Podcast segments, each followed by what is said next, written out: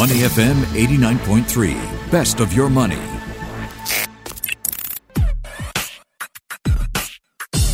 Money and Me on Your Money, only on Money F M eighty-nine point three.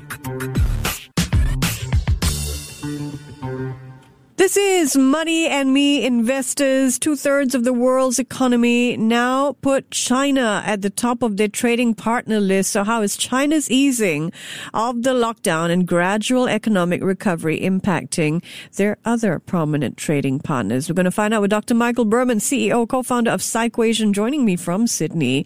Psyquation is an A I-driven analytics platform to help traders become more profitable. He's a trader by passion, has a P H D in economics, behavioral finance, and has spent seven years developing trading talent. Michael, I hear you started trading at thirteen with your bar mitzvah money. What about that first trade would lead you to do this professionally? Uh, Michelle, good to be back. Um, yeah, I've, I've had an interest in trading for, for many years. And, and in fact, my first trade was in a manganese mine, of all things, um, as a thirteen-year-old. And how did that trade do?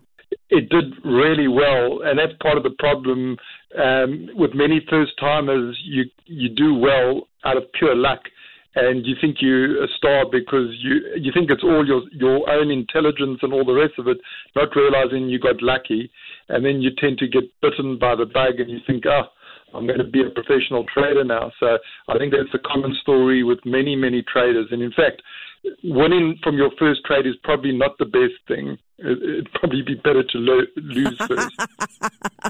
Well, early success, a, a P H D in behavioral economics, and here you are, C E O and co-founder of Psyquation, helping our tribe of investors uh, as we all get on our learning journey. So thank you very much for being here. Uh, first up, so amongst developed economies, we understand Australia is the most reliant on China. China accounts for a third of Australia's total exports. I know that Australia is opening up gradually. It's sort of a three-stage approach. And it's expected that Australia will regain about sixty percent of monthly gross domestic product lost from the COVID lockdown. How has Australia been coping? Where are you so far? Okay, well, today's actually very interesting that we should be speaking about this because a couple of hours ago, um, China just banned or suspended meat exports from Australia. So there's been a little bit of a, a fight going on between the governments. Um, our, our Prime Minister wanted to do some investigation into the origins of the COVID nineteen uh, virus, and obviously that hasn't gone down well, and there's been threats that they were going to place tariffs on our barley, and and I see today Um, those threats became reality with the banning of some meat.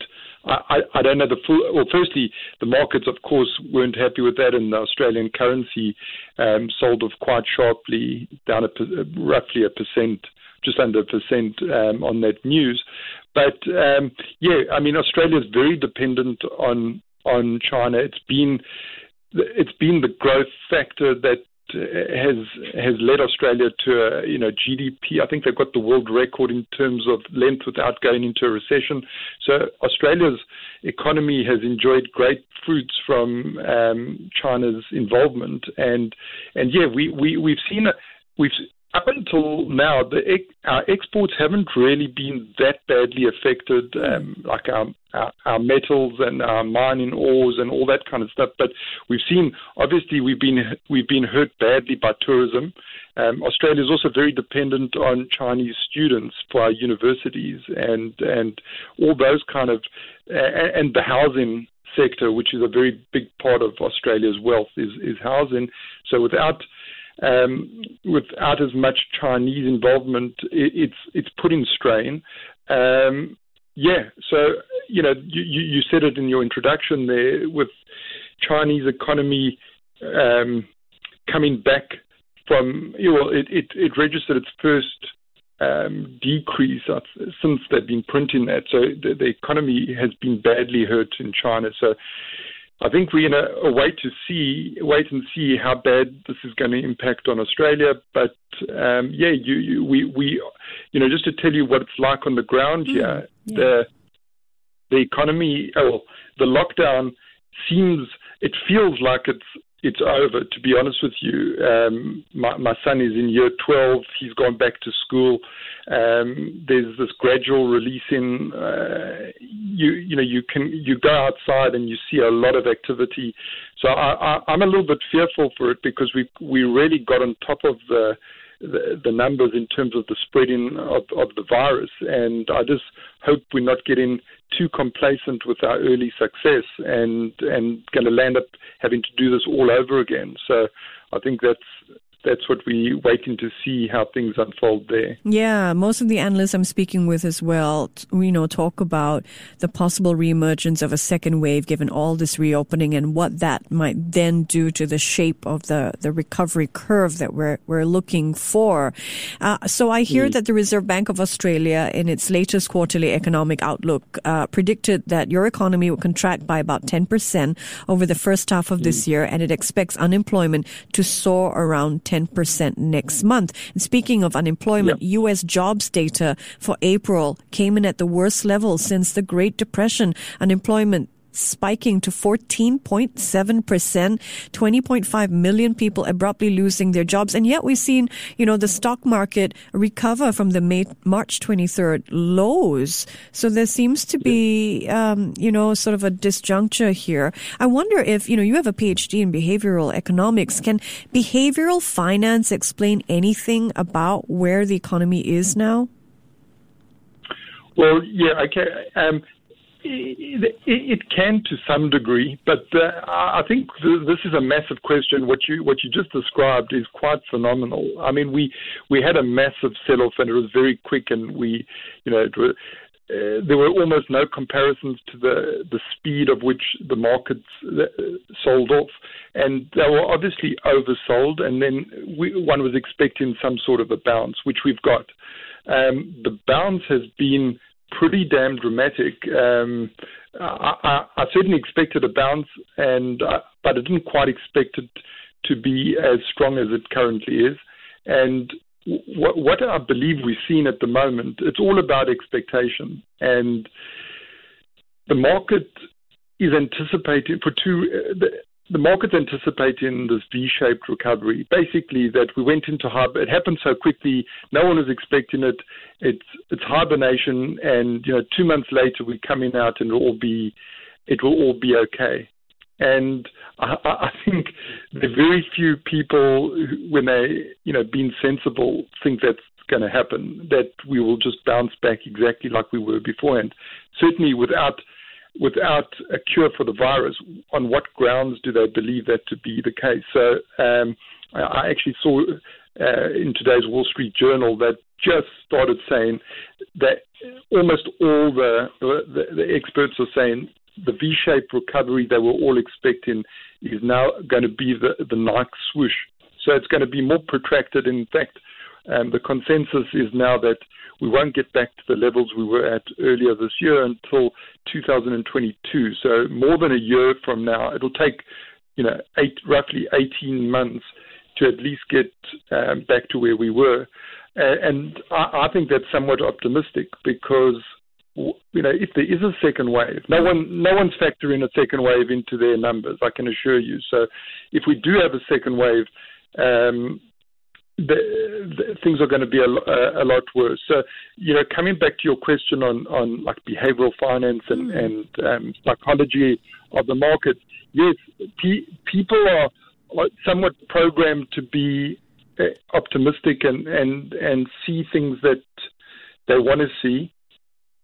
And, and that's really what it is. It's like a projection onto the way the world you you wish it to be versus the reality. And we do know that the markets trade uh, based on expectations. So you can only do it for so long. If, if you know, in many cases, what, what you dream becomes your becomes the reality. So you you can, but this is going to be a hard reality to create. Uh, you know, it means people are going to have to go out and be carefree and spend, and, and I just can't see the sporting events happening like they, you know, these big, where fifty, one hundred thousand people are at a sporting event, or where there's a concert.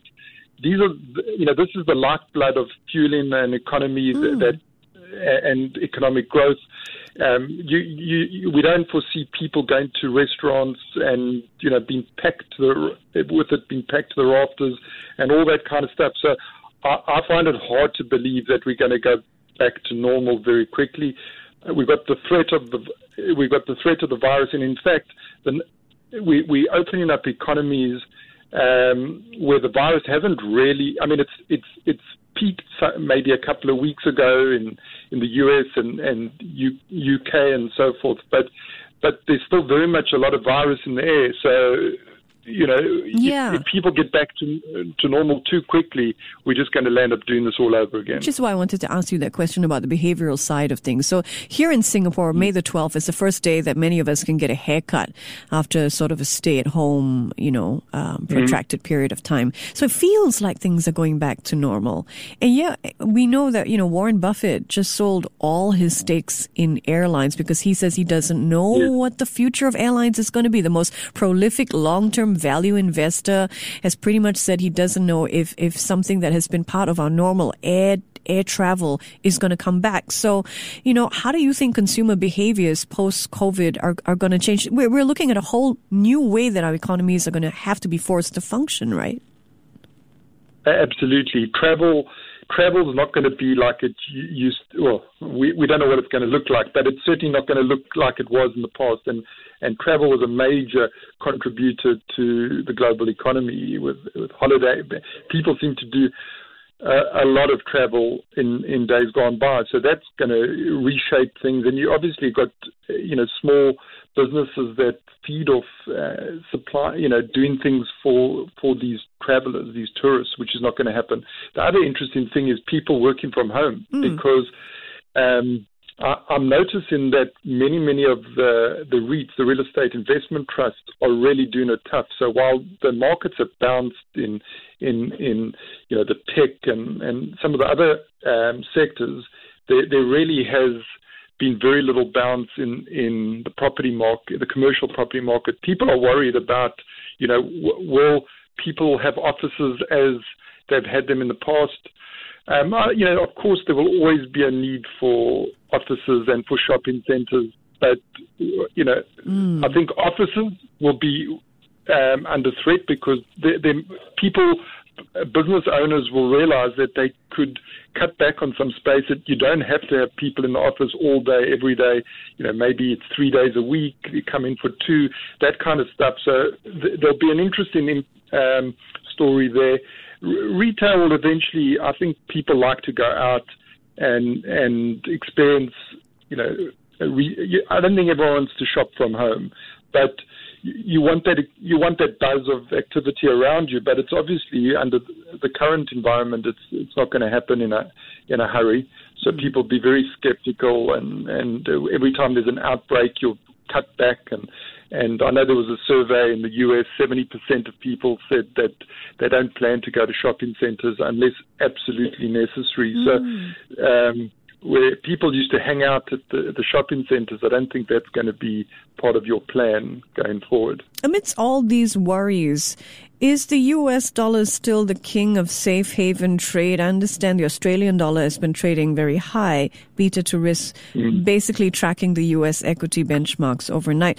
Do you think that the U S dollar remains um, the safe haven currency? Is it still the king of the safe haven trade? I, I, I do. I, I really do. And um, despite, I mean, this is where it gets so complex, because despite all this huge amount of money printing that's taking place in the U S, they still remain the world reserve currency. So m- most of the debt in the world is denominated in, in dollars. So there's a you know inherent demand.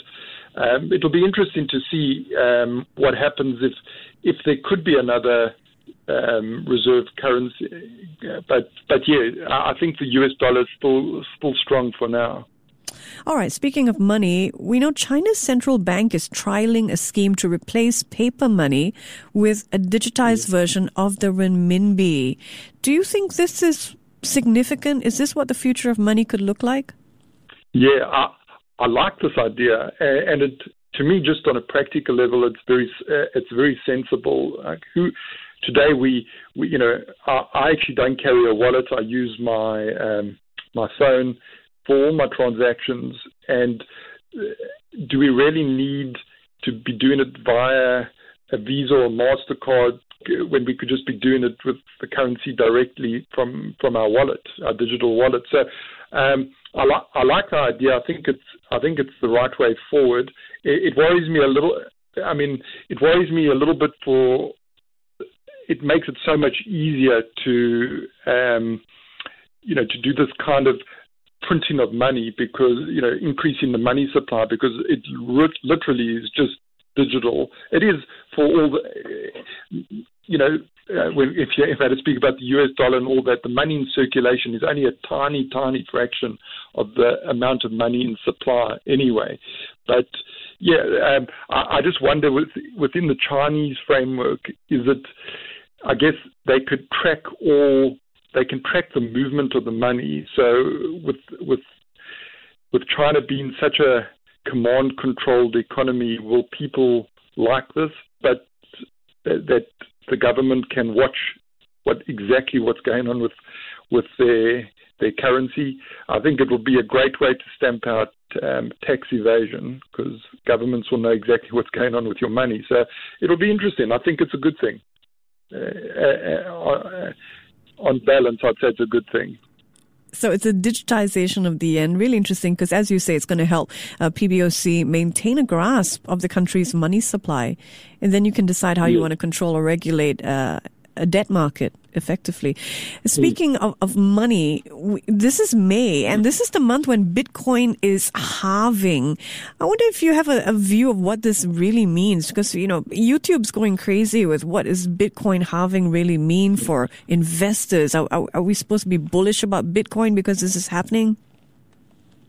Yeah, I, I think according to the textbook, we should be bullish because, the, so firstly, just to let the listeners know, this isn't the first time that um, Bitcoin is halving. It, it halved in two thousand twelve. It was the, the way the way Bitcoin works, and I'm I'm not a um, an expert, but I know a little bit about it. There's you know the, in total there'll be twenty-one million Bitcoins that will be mined over its lifetime. So there'll never ever be any. any more than twenty-one million Bitcoins created. There's currently eighteen point three million in circulation. And basically to to create to create a Bitcoin, it requires miners. These are the people that are basically keeping the backbone, the, this blockchain functioning, where all the transactions are being processed. So to incentivize people to create and maintain the platform, um, they pay these miners in Bitcoin. So basically, it, this is it's, it happened in two thousand twelve. It halved to twenty-five, and in two thousand sixteen, it's down to twelve point five Bitcoins for, um, and and now it's it's going to be reduced down to six point two five Bitcoins now. Basically, the, because of, you're getting less money for mining, for, for all your mining activity, you're getting paid less, you will produce less.